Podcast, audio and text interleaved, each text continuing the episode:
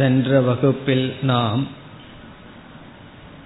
ஜெகன் மித்யா என்ற கருத்திற்கு ஆறு பூர்வ பட்சங்களையும் அதற்கான சித்தாந்தத்தையும் பார்த்தோம்.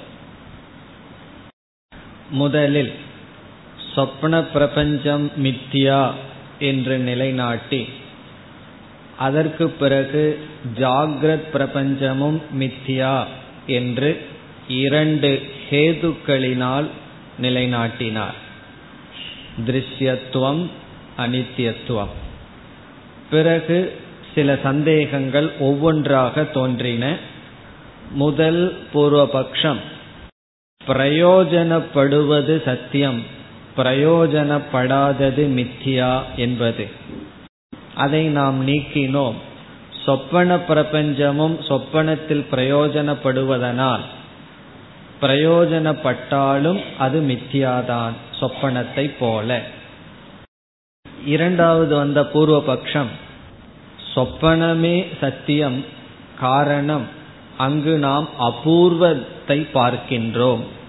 ஜாகிரதத்தில் பார்க்காததை பார்க்கின்றோம். ஆகவே சொப்பனம் சத்தியம். அதற்கு நாம் பதில் பார்த்தோம். விதவிதமாக அபூர்வமாக நமக்கு தெரிவதற்கு காரணம் அதை பார்ப்பவனுடைய உபாதி. ஸ்தானி தர்மக அபூர்வம் என்று பதில் பார்த்து அது அபூர்வமாக இருந்தாலும் மித்தியாதான் என்று சொன்னோம்.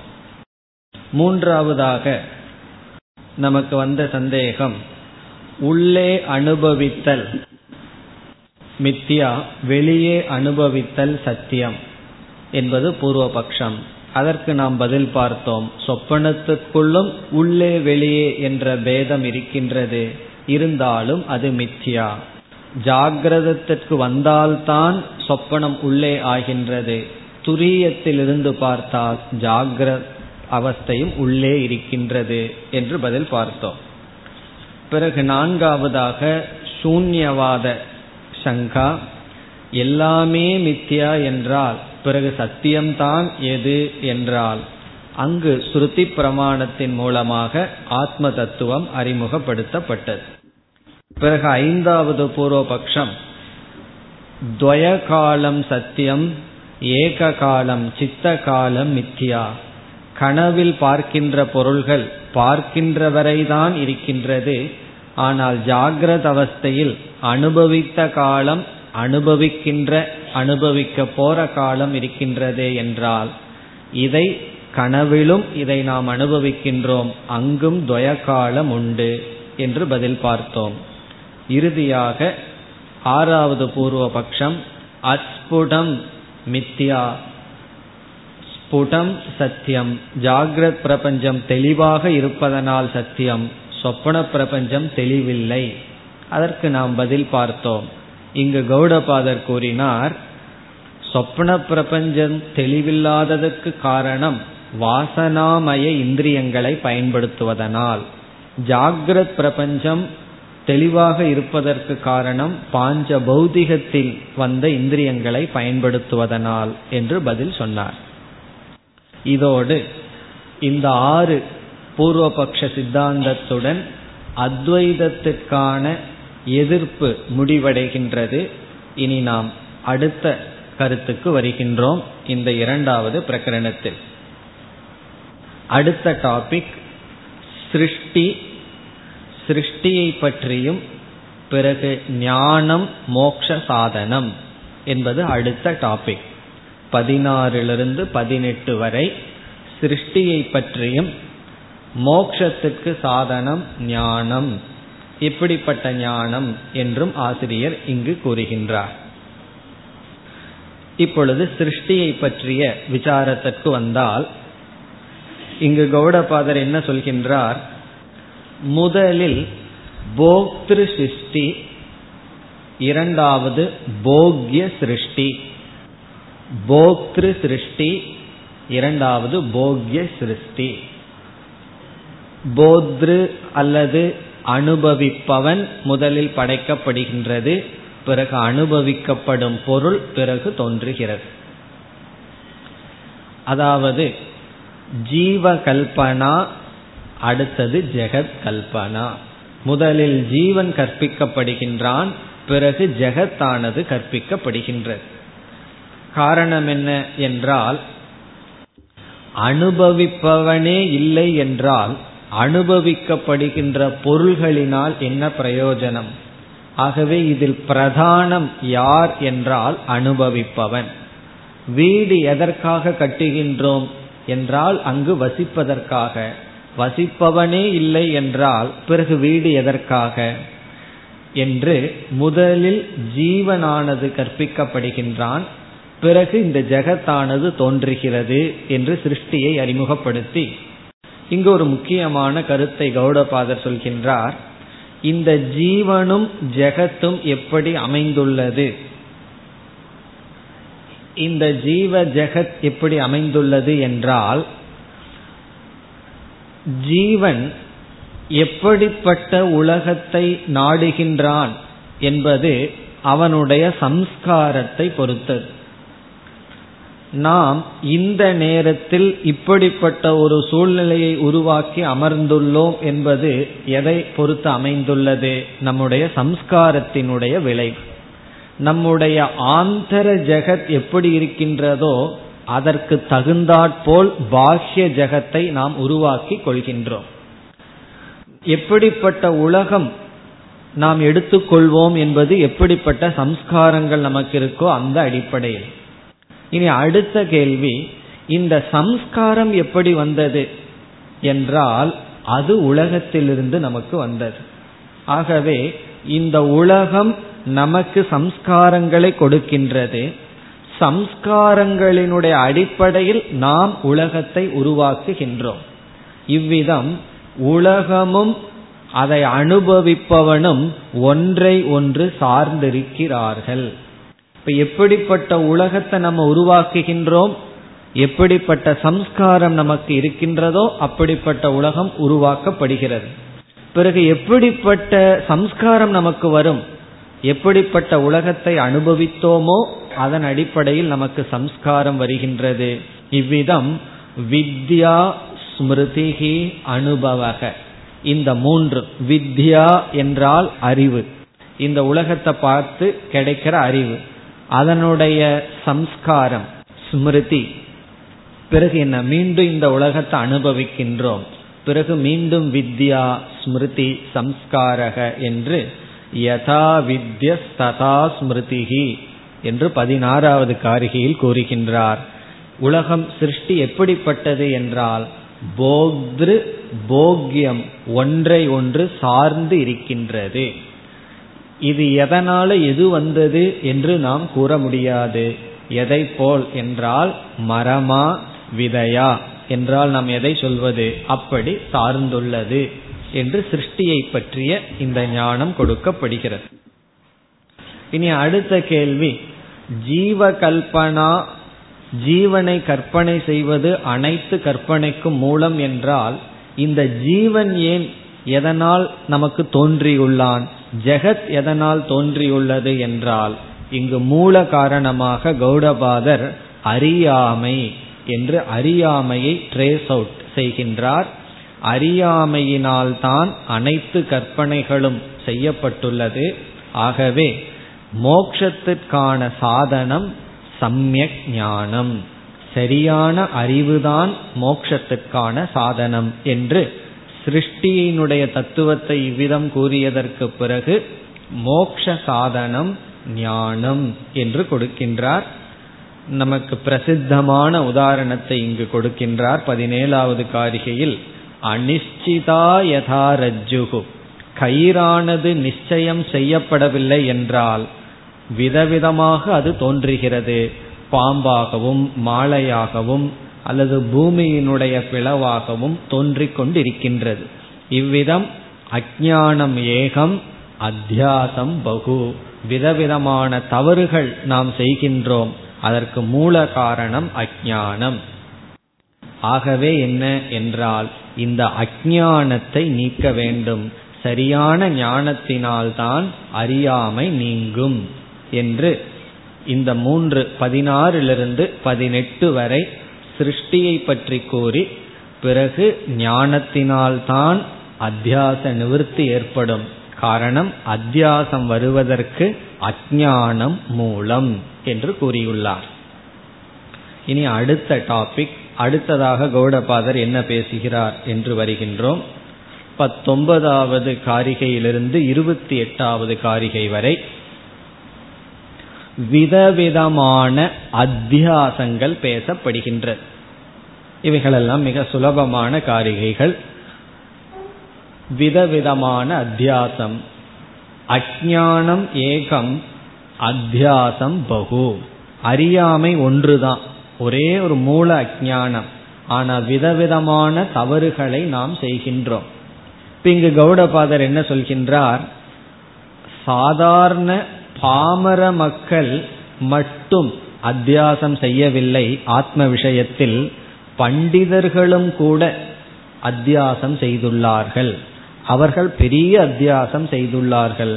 இப்ப ஆத்ம விஷயத்தில் படிக்காத ஞானமில்லாதவர்கள் மட்டும் ஆத்ம அனாத்மாவை தவறாக புரிந்து கொள்ளவில்லை.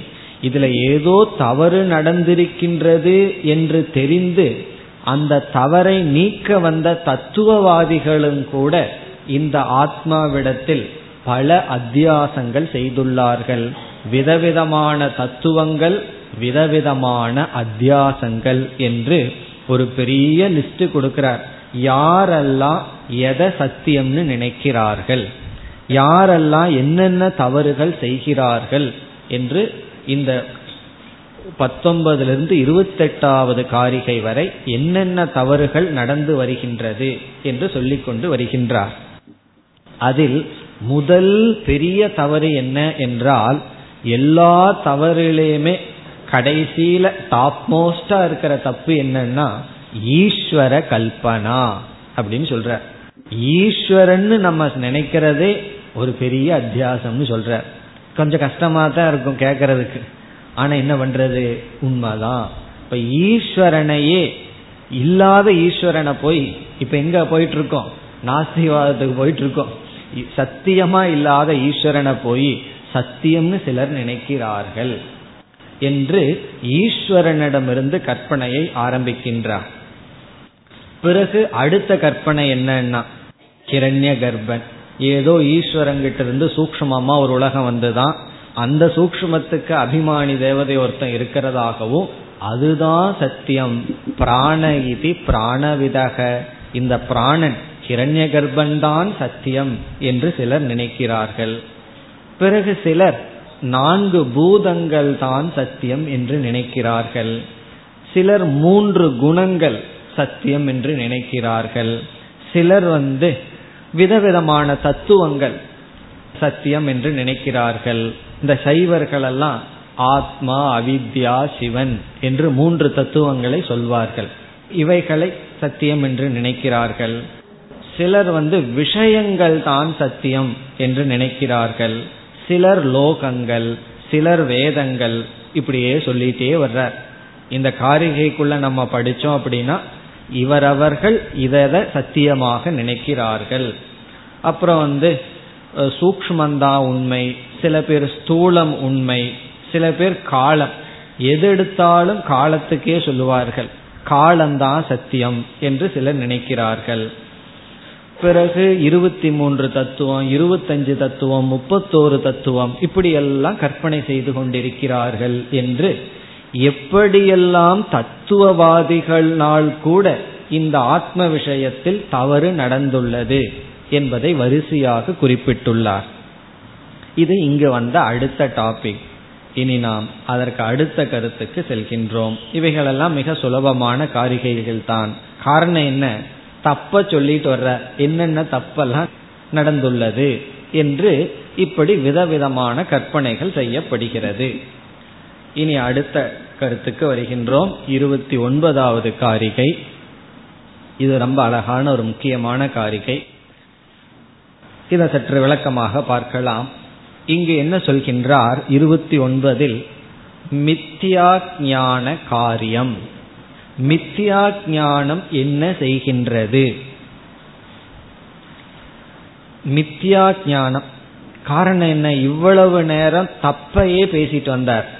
இந்த தப்பான அறிவு நமக்கு என்ன கொடுக்கின்றது? அதனுடைய விளைவு என்ன? ராங் நாலேஜ் நமக்கு என்ன கொடுக்குது? அப்படின்னு சொல்ல போறார். பொதுவா தவறான அறிவு நம்மை சம்சாரத்துல வச்சிருக்கும். அது ஒரு விளைவு. தப்பான அறிவு நமக்கு எதை கொடுக்கும்னா துக்கத்தை தான் கொடுக்கும். அது வந்து பொதுவான ஒரு நிலை. அதுல வந்து சந்தேகமே இல்லை. ஆனா கௌடபாதர் இந்த இடத்துல வேற ஒரு பிரயோஜனம் தப்புனால இருக்குன்னு சொல்றார். தப்பான ஞானம் கொடுக்கின்ற இனி ஒரு பிரயோஜனத்தை பத்தி பேசுகிறார். அதுதான் ரொம்ப அழகான அவருடைய சிந்தனை. தப்பான அறிவு நம்ம தப்பான நிலையில வச்சு துக்கத்தை கொடுத்துட்டு இருக்குங்கிறது உண்மைதான். ஆனா மித்தியா ஞானத்துக்கு இனி ஒரு பிரயோஜனமும் உண்டு.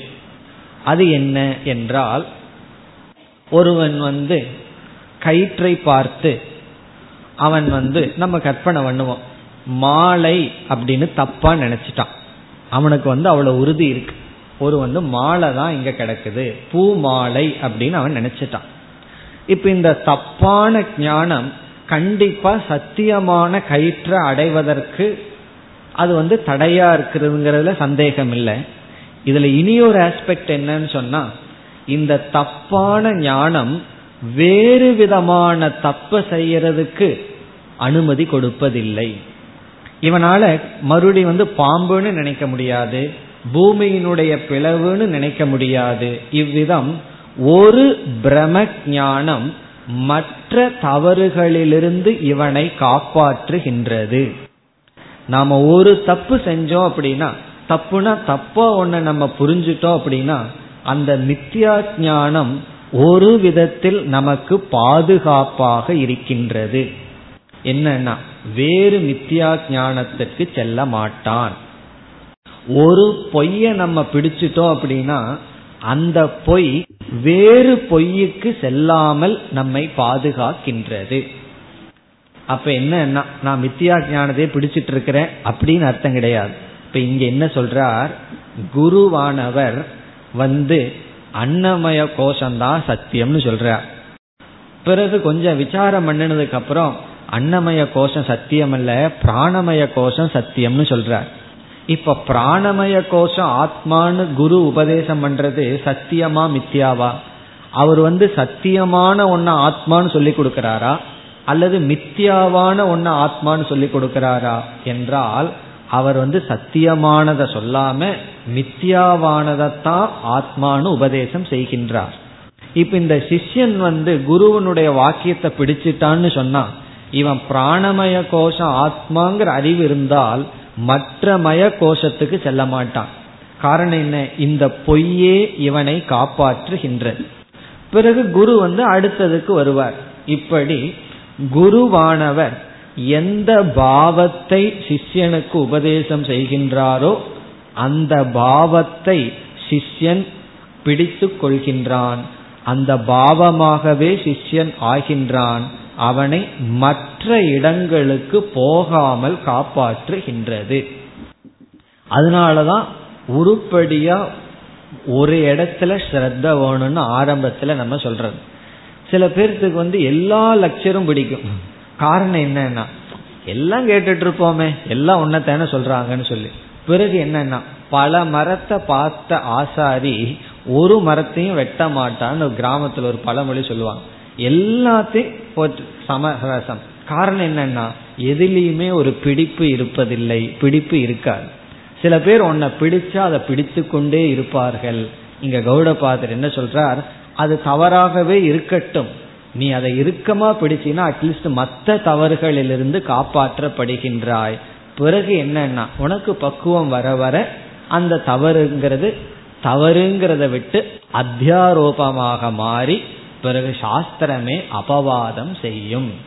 அப்ப மித்யா ஞானம் இவ்விதம் தவறுகளை எல்லாம் சொல்லி கொண்ட வந்த கௌடபாதர் என்ன சொல்றார் இந்த தவறுகளில் தவறில்லை அப்படின்னு சொல்றார். காரணம் என்னன்னா வேதாந்த ரொம்ப படிச்சு யாராவது ஒரு சின்ன தப்பு பண்ணுனா நமக்கு அது சகிக்காது. கொஞ்ச நாள் ஒழுங்கா வேதாந்தம் பாடம் கேட்டுட்டு வேற யாராவது தத்து புத்துன்னு வேதாந்தம் சொல்றத நம்ம கேட்டோம்னா நமக்கு கோபம் வந்துடும் காரணம் என்ன?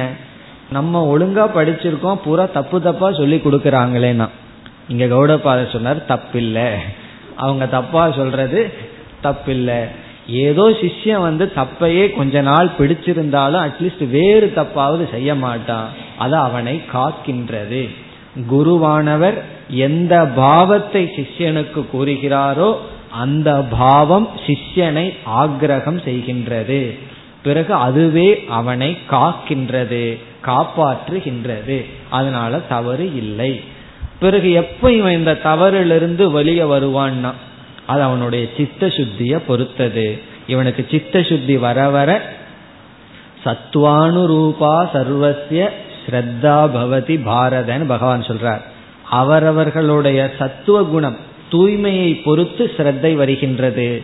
இது மனிதர்களிடம் மட்டுமல்ல தத்துவத்திலையும் கூட. அப்படி அவனுக்கு சித்த சுத்தி வர வர இந்த தவறிலிருந்து அவன் மீண்டு வருவான். ஆனா என்னன்னா ஏதோ ஒரு பாவத்தை நம்ம ஆரம்பத்துல ஒரு படியாக பிடிக்க வேண்டும். எதுலேயுமே பிடிப்பில்லாம அலட்சியமா இருந்துட்டு இருந்தான்னு வச்சுக்கோமே பிறகு எதையும் நம்ம அடைய மாட்டோம். ஆகவே இவ்வளவு தவறுகளையும் கௌடபாதர் கூறி இருபத்தி ஒன்பதாவது ஸ்லோகத்தில் என்ன சொல்றார்? எம் பாவம் தர்ஷயேத் எஸ்ய எஸ்ய சிஷ்யஸ்ய. எந்த சிஷ்யனுக்கு குருவானவர் எந்த தத்துவத்தை உபதேசம் செய்கிறாரோ. காரணம் என்னன்னா ஒவ்வொருவரும் ஒவ்வொரு விதமா டெவலப் பண்ணி வேதாந்தத்தை சொல்லுவார்கள். ஒருவரிடம் நம்ம ஒழுங்கா இருந்து தொடர்ந்து கேட்டா தான் அவருடைய பாதையிலேயே நம்ம போவோம். ஆரம்பத்திலிருந்து அவருக்குன்னு ஒரு பாணி இருக்கு. அந்த பாதையிலேயே நம்ம போவோம். பிறகு தம்பாவம் சக பஷ்யதி. அந்த சிஷ்யன் அதைத்தான் பார்ப்பான். குரு எதை சொல்லி கொடுக்கிறாரோ எதை சத்தியம்னு முதல்ல சொல்றாரோ சிஷ்யன் அதைத்தான் முதலில் பார்ப்பான். பிறகு என்னன்னா அந்த பாவமே அவனாக மாறி அந்த பாவம் அவனை காப்பாற்றுகின்றது. அதனால என்னன்னா இங்க வந்து ஃபெய்த் ரொம்ப முக்கியம். ஸ்ரத்த தான் முக்கியம்னு கௌடபாதர் மறைமுகமாக புகட்டுகின்றார். அது தப்பாகவே இருக்கட்டும். உனக்கு ஃபெய்த் இருந்ததுன்னா நீ அந்த ஒரு தப்பை பற்றி கொண்டால் மற்ற தவறுகளிலிருந்து நீ காப்பாற்றப்படுகின்றாய். ஆனா சில பேர் கொஞ்சம் டூ மச்சா போயிடுவார்கள். நான் அந்த இன்ஸ்டிடியூஷனுக்கு போயிட்டு இருக்கேன் அதனால வேற எங்கேயும் போக மாட்டேன். யாருகிட்டையும் காதை கொடுக்க மாட்டேன்னு சில பேர் இருப்பார்கள். பிறகு நாளாக ஆக பக்குவம் வந்துடும் ஆனா ஏதோ ஒன்றில் ஆரம்பத்துல ஸ்ரத்த இருக்கணும். நம்ம போய் அந்த ஸ்ரத்தையெல்லாம் உடைச்சிட்டு வர வேண்டாம். யாருக்கு எதுல ஸ்ரத்தை இருக்குதோ அதை அவர்கள் பின்பற்றி இருக்கட்டும். பிறகு காலப்போக்கில் அவர்கள் திருந்தி வருவார்கள் என்று தவறை சுட்டிக்காட்டிய கௌடபாதர் தவறும் தவறில்லை அதுவும் ஒரு படியாக அமையலாம் என்று சொன்னார். தவறு தவறில்லைன்னு சொன்னா எப்படி புரிஞ்சுக்கணும்? தவறு தவறில்லைன்னா அப்புறம் என்னன்னா தவறு ஒரு படியாக அமைந்தால் அது தவறில்லை. அதனால தவறை கண்டு நம்ம வருத்தப்பட்டு இருக்க வேண்டாம். அதுவே நம்மை காக்கும். இப்ப குருவிடத்துல ஸ்ரத்த வர்றது சரியா தப்பான்னா எல்லாரிடத்துலயும் நமக்கு சொந்தம் வேண்டாம் அப்படின்னு சொல்லி ஒரு சிஷ்யம் என்ன பண்றான்? அம்மா அப்பா எல்லாத்தையும் விட்டுட்டு வந்துடுறான். வந்துட்டு கடைசியில எல்லா விதமான எமோஷனலையும் குரு மேல வச்சிடறான். தொமேவ மாதா பிதா தொமேவ. பேசாம மாதா கிட்ட மாதான்னு பார்க்க வேண்டியது தானே குருவை போய் தொமேவ நான் பார்க்கணும். பிதாவை பிதான்னு பார்த்துட்டு இருக்க வேண்டியது தானே? அதை தியாகம் பண்ணிட்டு தொமேவ பிதா என்று சொல்லிட்டு இருக்கான் காரணம் என்னன்னா அதுவும் ஒரு அத்தியாசம்தான். இருந்தாலும் கௌடபாதர் என்ன சொல்றார்? தவறில்லை. காரணம் என்ன? ஒரு ஸ்டெப்பிங் ஸ்டோனா தேவைப்படுகின்றது. அப்படி எந்த பாவத்தை குரு உபதேசிக்கிறாரோ அதை சிஷ்யன் பிடித்து கொள்கின்றான்.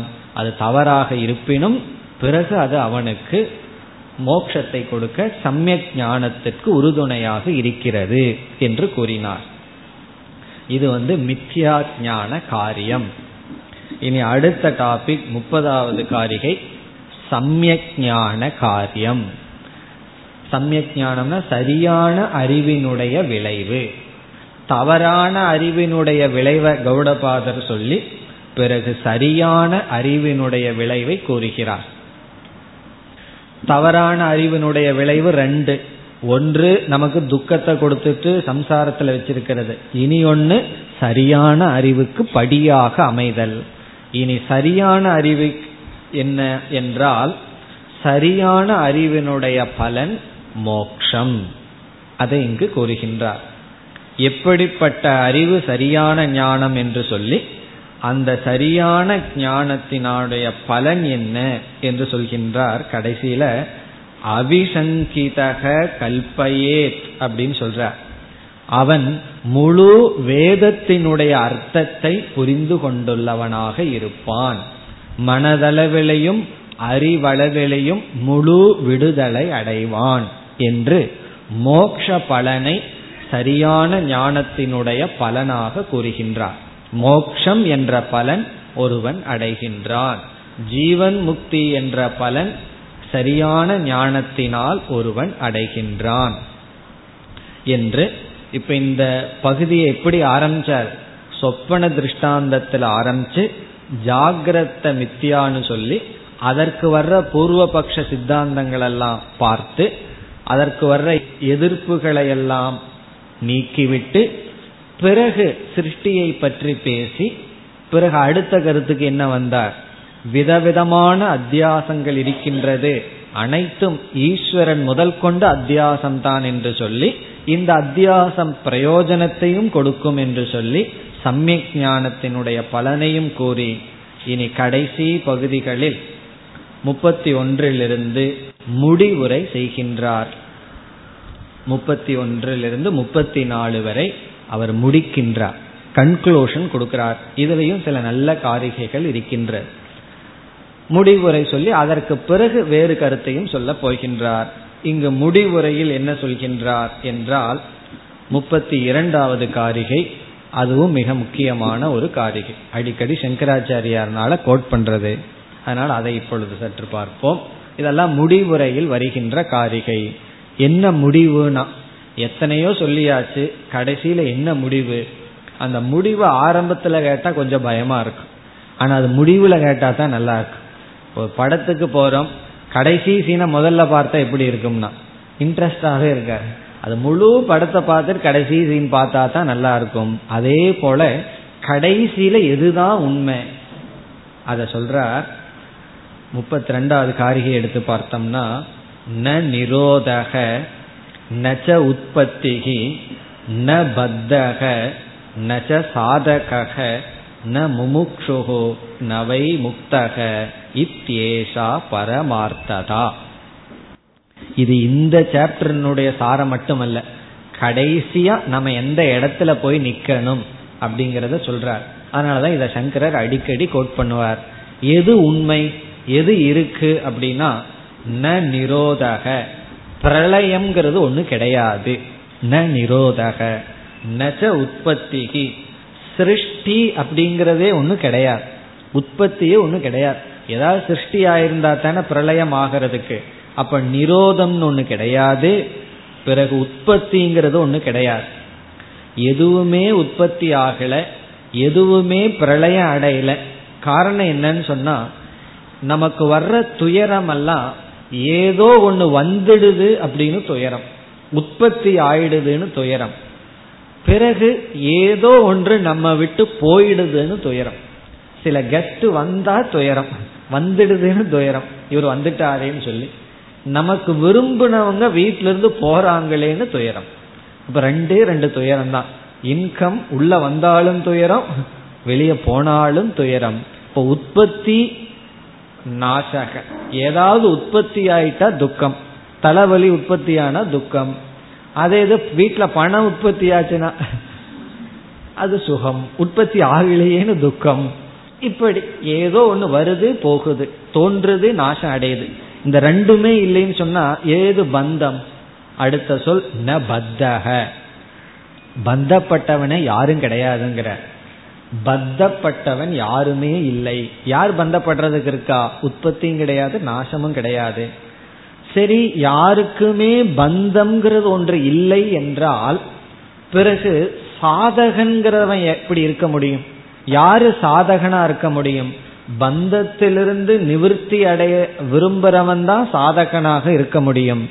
பந்தமே இல்லை என்றால் எந்த சாதனையும் இருக்க முடியாது. ஆகவே ந சாதக சாதகன் இருக்க வேண்டாம். மோக்ஷத்தை நம்ம அடையறமே அந்த மோக்ஷம் ஞானத்தினாலதான். இப்ப ஞானத்தை அடையணும்னு சில ஜிக்யாசுகள் முமுட்சுக்கள் இருக்கலாமே என்றால் ந முமுக்ஷுகு. முமுக்ஷுன்னு ஒரு ஆளே கிடையாதுன்னு சொல்ற. முமுக்ஷுவும் கிடையாது. சரி முமுக்ஷுவும் கிடையாது பந்தனும் கிடையாது சாதகனும் கிடையாது. உற்பத்தி நாசமும் கிடையாது. கடைசியில முக்தன் இருக்கிறானோ? எல்லாமே நம்ம முக்தர்கள் தானே. அதுக்கு என்ன பதில் சொல்றார்? நவை முக்தக. முக்தனும் ஒரு ஆளும் கிடையாது. சாதகனும் கிடையாது. முமுக்ஷுவும் இல்ல. முக்தனும் கிடையாது. இதெல்லாம் என்னன்னா இது ஏஷா பரமார்த்ததா. இதுதான் அப்சல்யூட். இதுதான் அல்டிமேட். பரமார்த்ததான? மேலான சத்தியம் இதுதான். அந்த மேலான சத்தியம்ங்கிற இடத்துல முக்தனும் கிடையாது பத்தனும் இல்லை. சாதகனும் இல்லை பிறகு போகியும் கிடையாது யோகியும் கிடையாது.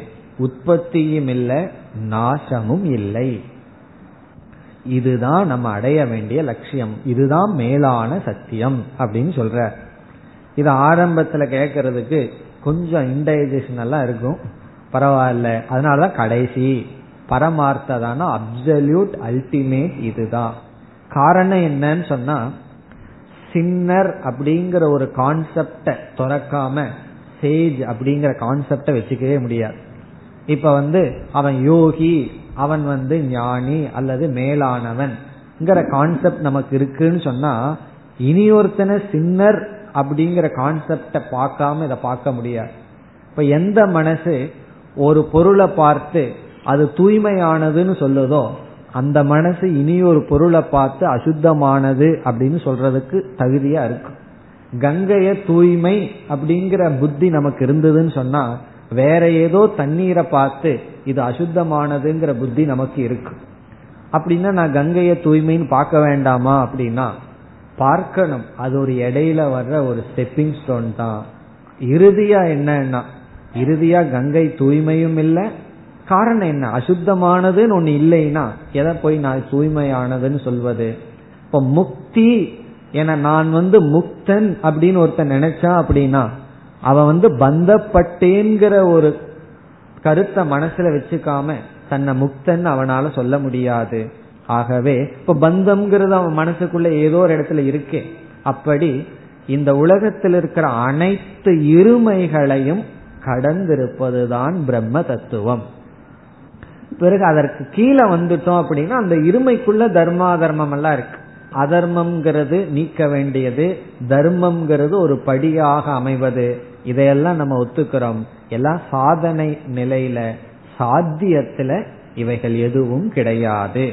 இப்ப பரமார்த்ததா என்றால் அப்சல்யூட்டாக முழுமையான நிலையிலிருந்து பார்த்தால் இவைகள் எதுவும் கிடையாது.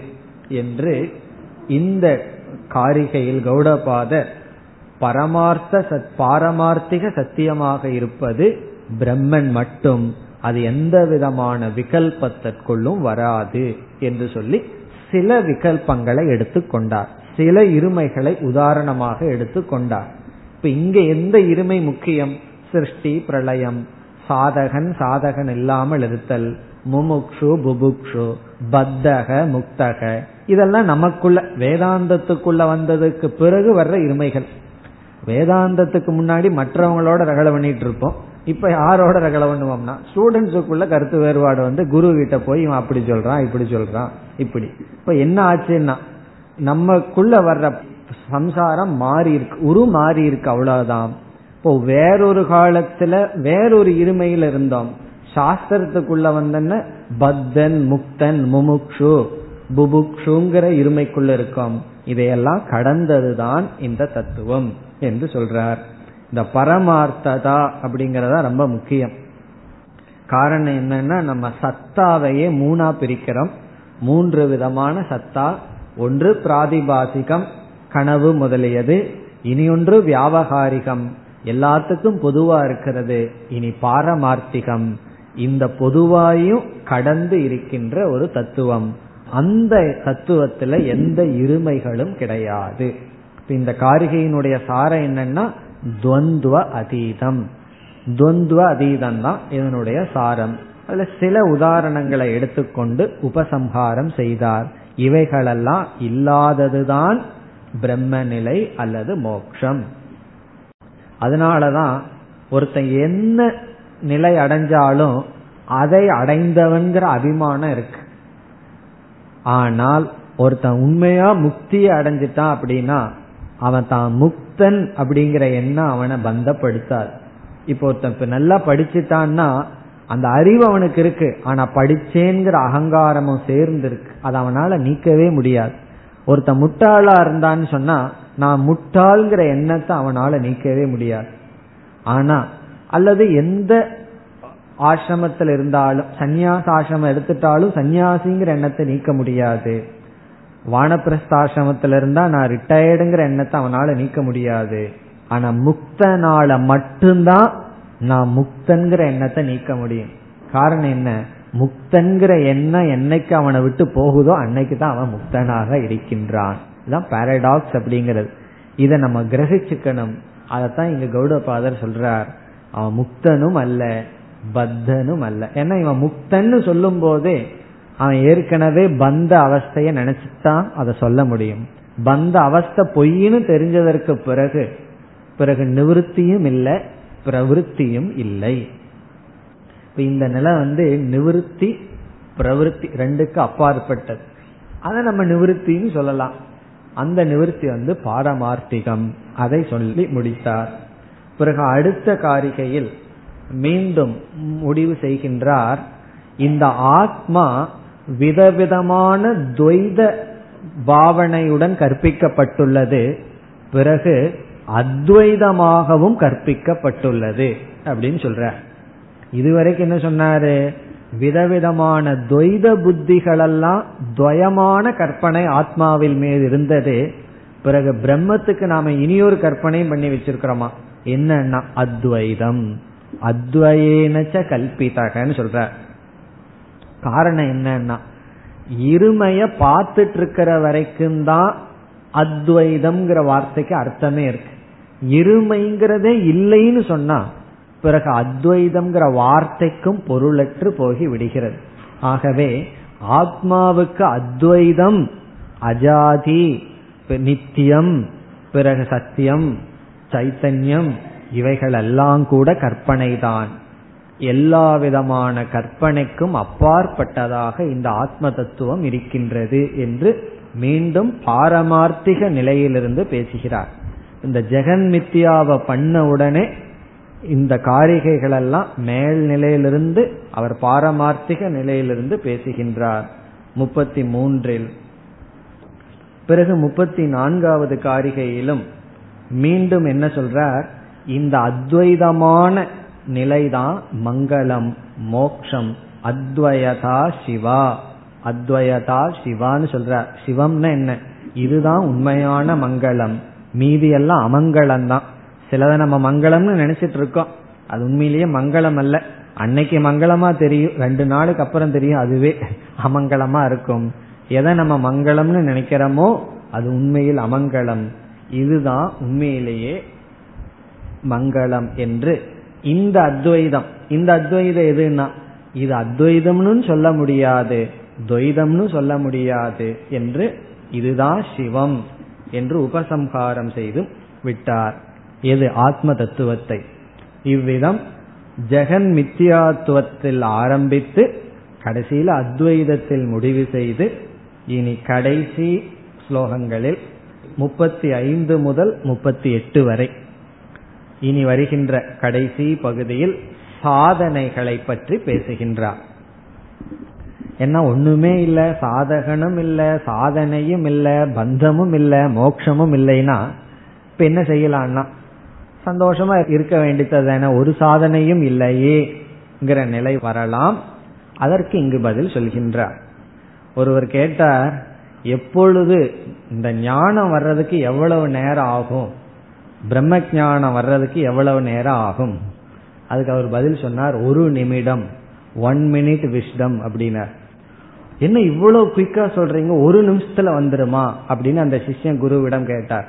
ஓ நான் தப்பா சொல்லிட்டேன். ஐம்பத்தி ஒன்பது வினாடி நான் கொஞ்சம் அதிகமா சொல்லிட்டேன் அப்படின்னார். அப்படின்னு என்னன்னா ஒன் செகண்ட் இப்போ ஒரு செகண்ட் தான் விஷ்டம்னா மீதி எல்லாம் எதுக்கு உங்களோட குருகுலத்திலிருந்து பன்னெண்டு வருஷம் படிங்கன்னு சொல்கிறீர்கள் அப்படின்னா அந்த ஒரு செகண்டை பிடிக்கிறதுக்கு அப்படின்னாரா. அந்த ஒரு செகண்ட்ல ஞானம் வந்துடும் பிறகு வாழ்க்கை பூரா செய்யற சாதனை பூரா எதுக்குன்னா நான் சொன்னேன் இல்லையா ஒரு செகண்ட்ல ஞானம் வரும்னு அந்த செகண்டை நீ பிடிக்கணும் அப்படின்னா அப்படி அந்த சாதனையை இங்கு சொல்கின்றார் முப்பத்தி ஐந்து முதல் முப்பத்தி எட்டு வரை சாதனைகள். என்ன சாதனை சொல்றார் எடுத்துடனே கஷ்டமா இருக்க போகுது. வீத ராக பய குரோதைகி எடுத்துடனே என்ன சொல்றார்? வீதம்ங்கிறது சாதனை அல்ல. வீதம்னா ஃப்ரீ ஃப்ரம் எதிலிருந்து? எடுத்த உடனே சொல்றார் ராக பற்று பயம். அடுத்தது அதுக்கு அடுத்தது கேட்டாவே கஷ்டமா இருக்கும் குரோதைகி கோபம். கோபம் பற்று பிறகு பயம். இப்படிப்பட்டதிலிருந்து விடுதலை அடைந்தவர்களாக முனிபிகி முனிவர்களால். இனி அடுத்த கேள்வி எதனால் இவர்கள் இதிலிருந்து விடுதலை அடைந்தார்கள்? இதிலிருந்து அவர்கள் விடுதலை அடைவதற்கு உதவி செய்தது என்ன? வேத பாரகைகி வேத பாரகைகின வேதத்தினுடைய தாற்பயத்தை உணர்ந்தவர்கள் ஆக. விவேகி பிகி என்று பொருள். இப்ப விவேகத்தினுடைய துணை கொண்டு இவர்கள் என்ன செய்தார்கள்? மனதில் இருக்கின்ற அசுத்தத்தை நீக்கினார்கள். இப்ப விவேகத்தினால இந்த பண்புகளை அடைந்து. இப்ப இதெல்லாம் எதை குறிக்கின்றது என்றால் சாதன சதுஷ்டய சம்பத்தியை குறிக்கின்றது. எல்லா வேல்யூஸ் நல்ல பண்புகளினால் வேதத்தினுடைய தாற்பயத்தை அறிந்து பிறகு அதனுடைய விளைவாக விகல்பமற்ற பிரபஞ்சமற்ற அத்வைதமான ஆத்ம தத்துவத்தை பார்த்தார்கள்.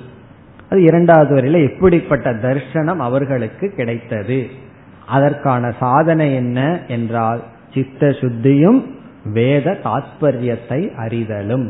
வேத பாரகைகிங்கிறதுல சிரவண மனநத்தை கூறுகின்றார். வீதராக பயக்ரோதைகிங்கிறதுல அதிகாரித்துவத்தை கூறுகின்றார்.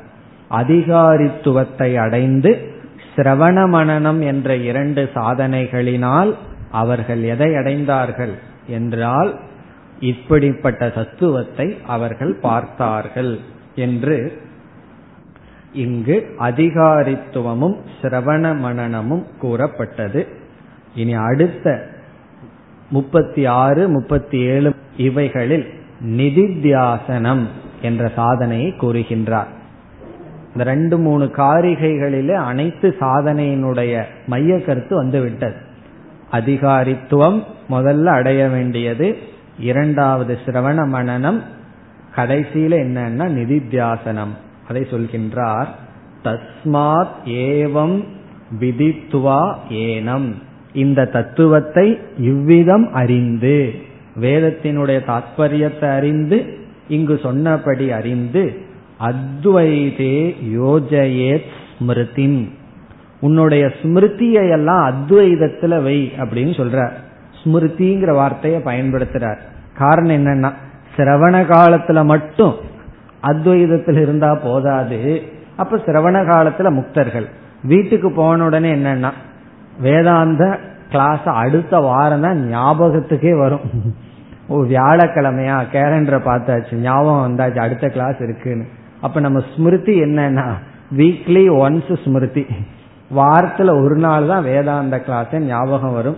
இவ்வளவெல்லாம் குழி தோண்டி போட்டிருக்காங்களே இதுல எல்லாம் கிளாஸுக்கு போகணுமான்னு. இப்படி எல்லாம் வேற நமக்கு பிரதிபந்தங்கள் வரும். காரணம் என்னன்னா வீக்லி ஒன்ஸ் ரிமெம்பர் பண்ணா போதாது. சதா. எப்பொழுதும் என்ன செய்யணும்? நம்முடைய ஸ்மிருதி ஸ்மிருதிங்கிறது சிந்தனை. மீண்டும் மீண்டும் இந்த அறிவை வேதாந்தத்தில் வைக்க வேண்டும்.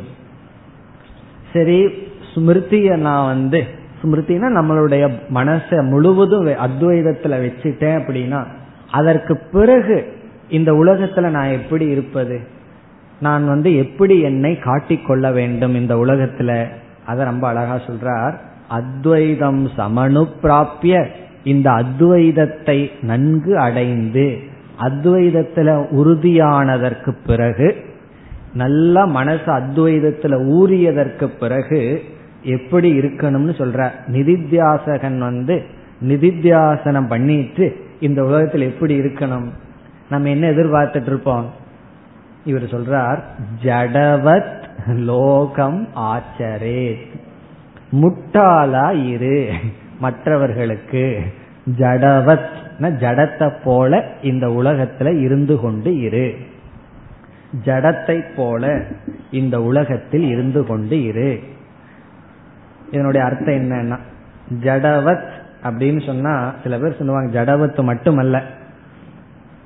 முட்டாள போல மூக்கவத்து ஊமைய போல ஜடத்தை போல நீ என்ன பண்ணணும்னா இந்த உலகத்துல இருந்து கொண்டு இருக்க வேண்டும். இதுலயும் ஒரு பெரிய விஷயத்த மறைச்சு வச்சிருக்கார். என்னன்னு சொன்னா உன்னுடைய இந்த அறிவை நீ வந்து மறைத்து கொள் வெளியே வந்து சொல்லிட்டு இருக்காத எனக்கு பிரம்ம தத்துவம் தெரிஞ்சிடுதுன்னு போய் எல்லாத்தையும் சொல்லிட்டு இருக்காத காரணம் என்னன்னா அப்படியே சொன்னாலும் உன் மேல அவங்களுக்கு ஒரு அன்பு இருந்தா நம்பலாம். அவ்வளவுதான். எனக்கு பிரம்ம ஜானம் இருக்குன்னு இனியொருத்தர்கிட்ட சொன்னோம்னா அது அவங்களுக்கு நம்பிக்கைய கொடுக்கலாம் அல்லது பொறாமைய கொடுக்கலாம். அல்லது என்னன்னா ஒரு ஏளனத்தை கொடுக்கலாம். உனக்கு பிரம்ம ஜானம் வந்துடுதோன்னு சிரிப்பார்கள். அதை தவிர வேற ஒன்றும் அவர்கள் செய்ய மாட்டார்கள். ஆகவே கூடம் ஆச்சரேத் அப்படின்னு சொல்லப்படும் ரகசியமாக உன்னுடைய ஞானத்தை வைத்துக்கொள். மறைச்சு வச்சுக்கோ. பிறகு இங்க வேறொரு விளக்காசிரியர் சொல்றார் குல குரு அபிமானம் தியஜேத். ஜடவத்துன்னு சொன்னா எனக்கு இப்படி ஒரு குலம் எனக்கு இப்படி ஒரு குரு இருக்கார் நான் இப்படி எல்லாம் இவ்வளவு கிரந்தம் எல்லாம் நான் படிச்சிருக்கேன் இந்த கர்வத்தை எல்லாம் விட்டு விடு வேதாந்தம் படிச்சதுனால என்னென்ன கர்வம் எல்லாம் உனக்கு வந்ததோ அனைத்து கர்வங்களையும் விட்டு விட்டு நீ மற்றவர்களைப் போல் இருந்து கொண்டு இரு என்று சொல்கின்றார்.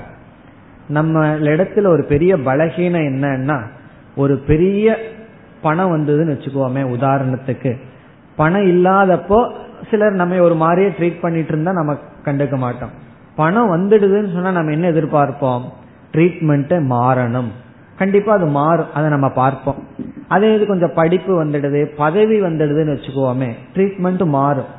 அதே போல நம்ம இடத்துல ஒரு மாறுதல் வந்தா உடனே வெளியே மாறுதலை நம்ம பார்த்து பழகியிருக்கோம். இப்ப இந்த ஞானம் எனக்கு வந்துடுதே அப்ப மற்றவங்களும் என்ன ட்ரீட் பண்றது நான் ஜஸ்ட் மாற மாட்டேங்குது. ட்ரீட் பண்றது மோசமாயிட்டு இருக்கே தவிர மாற மாட்டேங்குதேன்னா? மாற வேண்டான்னு கௌடபாதர் சொல்றார். அவங்க ட்ரீட்மெண்ட் அப்படியே இருந்துட்டு போகட்டும். அந்த ட்ரீட்மெண்ட்டை நீ எப்படி எடுத்துக்கிறேங்கிறதுல உனக்கு மாற்றம் இருந்தா போதும். முன்ன வந்து அவங்க ஏதாவது பேசிட்டு இருந்தா வருத்தப்படுவேன் இப்ப மனசுக்குள்ள சிரிச்சிட்டு இருப்பேன் பாவம் நீ திட்டிட்டு இருக்க எனக்கு அது உரைக்கல அப்படின்னு சொல்லி. அப்படி உனக்குள்ள மாற்றம் வந்தா போதும் வெளியே எந்த மாற்றத்தையும் எதிர்பார்க்காதே அப்படின்னு சொல்ற. இது ஒரு பெரிய ரகசியம். ஒரு சுஃபி ஸ்டோரியில ஒன்று வரும். ஒருவர் வந்து சுஃபி மாஸ்டர் வந்து ஐ ஆம் த ட்ரூத்னு சொல்லிடுறார். நான் தான் உண்மைன்னு சொல்லிடுறார். அதுக்கு அந்த அவருக்கு கிடைச்ச பலன் என்னன்னு சொன்னா அவரை கல்லில் அடிச்சு கை காலை வெட்டி போட்டுறாங்க. அவ்வளவு பெரிய கொடுமை. பிறகு வந்து மேல ஹெவன்ல ரெண்டு தேவதைகள் பேசிக்கிறாங்களாம். இவனுக்கு ஏன் இந்த தண்டனை வந்ததுன்னு சொல்லி. அதுக்கு ஒரு தேவன் சொன்னானா ஒரு ஏஞ்சல் நாங்க வந்து ஹெவன்லி சீக்கிரட் அவங்கிட்ட சொன்னோம். அதை அவன் வச்சு காக்கல அதுதான் அவனுக்கு கிடைச்ச தண்டனை. அப்படின்னு சொல்லி. நாங்க எங்களுக்குள்ள இருக்கிற பெரிய சீக்கிரட்டை அவங்ககிட்ட சொல்லிட்டோம். எது உண்மைங்கிறத நான் அவங்ககிட்ட சொல்லிட்டோம். அவனால் அதை வச்சு காக்க முடியல. தகுதி இல்லாதவங்களுக்கு சொல்லிட்டான். அதுதான் அவனுக்கு கிடைச்ச தண்டனை. அதனுடைய அர்த்தம் என்னன்னா நமக்கு ஏதாவது ஒரு நல்ல அறிவு இருந்து அதை போய் யார்கிட்டயாவது சொன்னோம்னா அதுக்கு தண்டனை வரும். சொல்ல வேண்டாம் அப்படின்னு கௌடபாதர் முடிக்கிறார். பிறகு அதற்கு அடுத்த முப்பத்தி ஏழாவது காரிகையில என்ன சொல்றார்? சரி இந்த நிதித்தியாசன காலத்துல ஜீவன் முக்தனா இருக்க வேண்டியவனுக்கு என்ன சாதனை? இப்ப இனி நிதித்தியாசனத்துக்கு அடுத்த ஸ்டெப்புக்கு போற. நிதித்தியாசனம் ஆல்மோஸ்ட் ஓவர். காரணம் என்ன? இப்பதான் ஜடவத் ஆயிட்டமே. ஜடத்தை போல ஆயாச்சு. மற்றவங்கிட்ட இருந்து நம்ம மறைச்சிட்டோம். கடைசியில இவனுக்கு என்ன சாதனை? நிதித்தியாசனமும் முடிகிற ஸ்டேஜில் இவனுக்கு என்ன சாதனை? நிதித்தியாசனம் முடிஞ்சதுன்னா என்ன? நிதித்தியாசனம் இவனுடைய சொரூபமா மாறியாச்சு. இவனால அந்த வேதாந்த எண்ணத்திலிருந்து விட்டு வாழ முடியாது. அப்ப இவனுக்கு என்ன சாதனை? இங்க என்ன சொல்றார்? இதுவரைக்கு என்னென்ன சாதனைய செஞ்சிட்டு இருந்தையோ அனைத்து சாதனையையும் விடுறது தான் சாதனை அப்படின்னு சொல்ற நீ என்னென்ன சாதனை பண்ணிட்டு இருந்தையோ அனைத்து சாதனையிலிருந்து விடுதலை அடையிறது தான் உனக்கு சாதனை. காரணம் என்னன்னா சில சாதனைகளை தொடர்ந்து பண்ணிட்டே இருந்தோம்னா அந்த சாதனைக்கே மைண்ட் அடிக்ஷன் ஆயிரும். சில பேர்த்துக்கு வேதாந்தம் கேட்டு கேட்டு வெக்கேஷன் வந்ததுன்னு வச்சுக்குவோமே என்ன சொல்லுவார்கள் தெரியுமோ? போர் அடிக்குது எப்படி வெக்கேஷனை கழிக்கிறதுன்னு தெரியலனா. இந்த வேதாந்த கிளாஸ்ங்கிறது டிவி ப்ரோக்ராமே என்ன போர் அடிக்குதுங்கிறது. காரணம் என்னன்னா அடிக்ஷன் அப்படி இது என்ன ஆச்சுன்னா அப்ப இதுல இருந்து என்ன தெரியுது? குரு என்ன புரிஞ்சுக்கணும்? ஓஹோ இது பொழுதுபோக்கா இருந்திருக்கு இவர்களுக்கு. காரணம் என்னன்னா வெக்கேஷனுக்கு உங்க பொழுது போக்குறதுக்கு அவங்களுக்கு தெரியல. அந்த மாதிரி ஆயிரும். அப்போ ஒரு அடிக்ஷன் ஆயிரும். அப்படி என்ன சொல்றார்? இது வந்து சுவாவம் ஒரு சாதனையை நம்ம பண்ணிட்டு இருந்தோம்னா அந்த சாதனையில் இருக்கிற பலனை அடைஞ்சதற்கு பிறகும் நம்ம அறியாம அந்த சாதனையை பண்ணிட்டு இருப்போம். இதுக்கு ஒரு பெஸ்ட் எக்ஸாம்பிள் என்ன தெரியுமோ?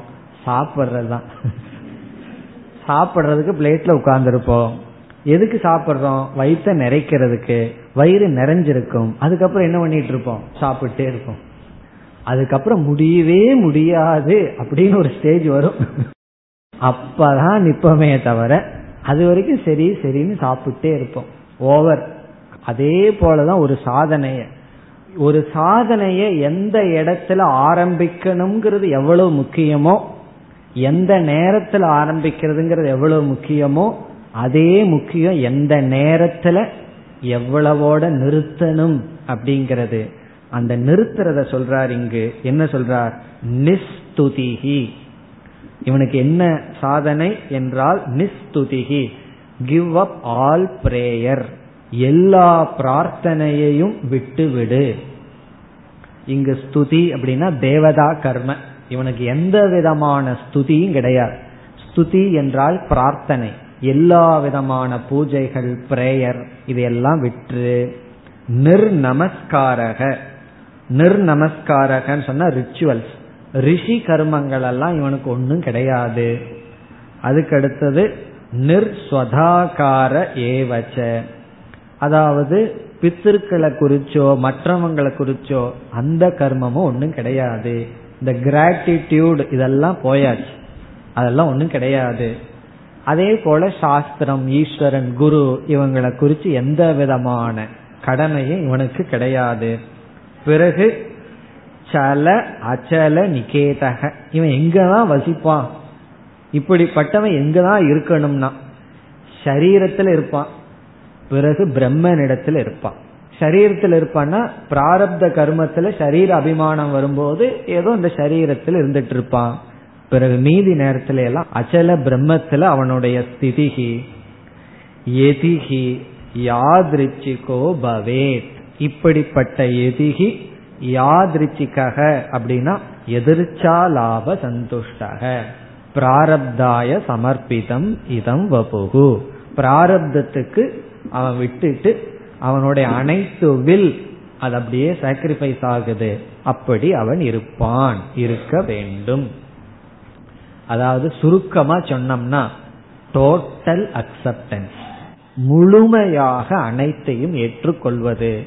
ரெசிஸ்டன்ஸ் இல்லாம எதையும் எதிர்க்காம அப்படியே ஏற்றுக்கொள்வதுதான் கடைசி நிலை. இந்த அக்செப்டன்ஸ் வர்ற வரைக்கும் எல்லா சாதனைகளும். பிறகு எல்லா சாதனைகளை விடுவது இவனுக்கு சாதனை. அப்ப என்னன்னா எனக்கு எதெல்லாம் இது வரைக்கும் கஷ்டமா தெரிஞ்சிட்டு இருந்ததோ அதெல்லாம் நான் விட்டுறேன்னு அர்த்தம் கிடையாது. இதனுடைய அர்த்தம் என்னன்னா நிதித்தியாசனமும் முடிஞ்சு நிதித்தியாசனத்தினுடைய முடிவு நிதித்தியாசனம் உட்பட அனைத்து சாதனைகளிலிருந்தும் விடுதலை அடைதல். பிறகு கடைசி காரிகையில மீண்டும் ஒரு எச்சரிக்கை கௌடபாதர் விடுக்கின்றார். இது இது கௌடபாதர் மட்டுமல்ல உபனிஷத்திலும் மற்ற பல இடங்களில் கொடுக்கப்படுகின்ற எச்சரிக்கை. என்ன எச்சரிக்கைனா கடைசி சொல் அப்ரச்சுதோ பவேத். என்றால் கவனமாக இருக்க வேண்டும். எச்சரிக்கையாக இருக்க வேண்டும். வேற ஏதாவது ஒரு பொருள் ஒரு சாதனை ஒரு இன்ஸ்ட்ருமெண்ட் நம்ம கையில கொடுத்தா என்ன சொல்வார்கள் தெரியுமோ? ஹேண்டில் வித் கேர் அப்படின்னு போடுவார்கள். அது ஒரு குக்கர் ஆகட்டும் ஏன்னா அது பேர்ஸ்ட் ஆகலாம்.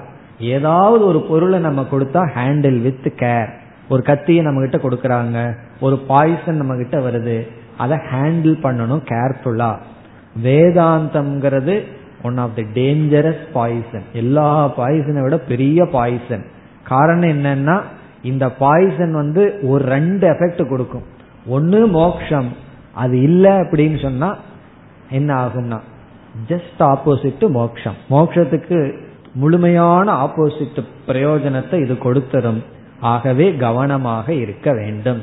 எதுல கவனம்னு சொன்னா ஒரு சாதனைய விடுறதுக்கு முன்னாடி இந்த சாதனைய நான் முழுமையா பயன்படுத்தி அடைய வேண்டிய பலனை அடைந்து விட்டனா அப்படின்னு தெளிவா நமக்கு தெரியும். இப்பதான் எல்லா சாதனையும் விட சொல்லியிருக்கேன். நான் அடுத்த கிளாஸ்ல இருந்து சிரவணத்தை விட்டுறேன் அப்படின்னா. ரைட் சாதனைய விடணும். அந்த சாதனையிலிருந்து நான் பலனை எடுத்துட்டனா அப்படின்னு நல்ல ஊர்ஜிதம் பண்ணினதுக்கு பிறகுதான் சாதனைய விடணும். அதற்கு முன்னாடி சாதனையை விடக்கூடாது காரணம் என்ன? வேதாந்தத்துல வந்து ரொம்ப முக்கியமா எதுவுமே இல்லை. ஈஸ்வரன் முதற்கொண்டு கற்பனை பிரேயரை எல்லாம் விட்டுருன்னு சொல்லி இது உடனே நம்ம புத்திய பாதிச்சிடக்கூடாது. எப்பொழுது விடணும்? நல்லா தெரிஞ்சதற்கு பிறகு விடணும். இது போல பல இடங்கள்ல கவனமா இருக்கணும்னு சொல்லி இந்த ஆத்தியாத்மிகம் பாக்கியம் தத்துவத்தை எல்லாம் தெரிஞ்சு இங்க அழகான வார்த்தை சொல்ற தத்வீ பூதக அந்த தத்துவத்தில் நிலைத்தவனாக இருந்து அந்த தத்துவத்திலேயே சுகித்திருப்பவனாக இருந்து கவனமாக இருந்து என்ன செய்யணும்? கவனக்குறைவில்லாமல் கவனமாக இருந்து ஜீவன் முக்தனாக இருக்க வேண்டும் என்று கௌடபாதர் முடிக்கின்றார். இவ்விதம் இந்த இரண்டாவது அத்தியாயத்தில் இரண்டாவது பிரகரணத்தில் நாம் பார்த்த கருத்துக்கள் சொப்பன பிரபஞ்சம் மித்யா அடுத்தது ஜாகிரத் பிரபஞ்சம் மித்தியா ஆறு கேள்வி பதில்கள் பிறகு சிருஷ்டியை பற்றிய கருத்து பிறகு விதவிதமான அத்தியாசங்கள் மித்தியா ஞான காரியம் சத்திய ஞான காரியம் பிறகு உபசம்ஹாரம் பிறகு சாதனைகள். இதுதான் இந்த அத்தியாயத்தின் சாரம். அடுத்த வகுப்பில் மூன்றாவது பிரகரணத்திற்கு செல்லலாம். ॐ पूर्णमधपूर्णमिधं पूर्णात्पूर्णमुदच्छते पूर्णस्य पूर्णमादाय पूर्णमेवावशिष्यते ॐ शान्ति शान्ति शान्तिः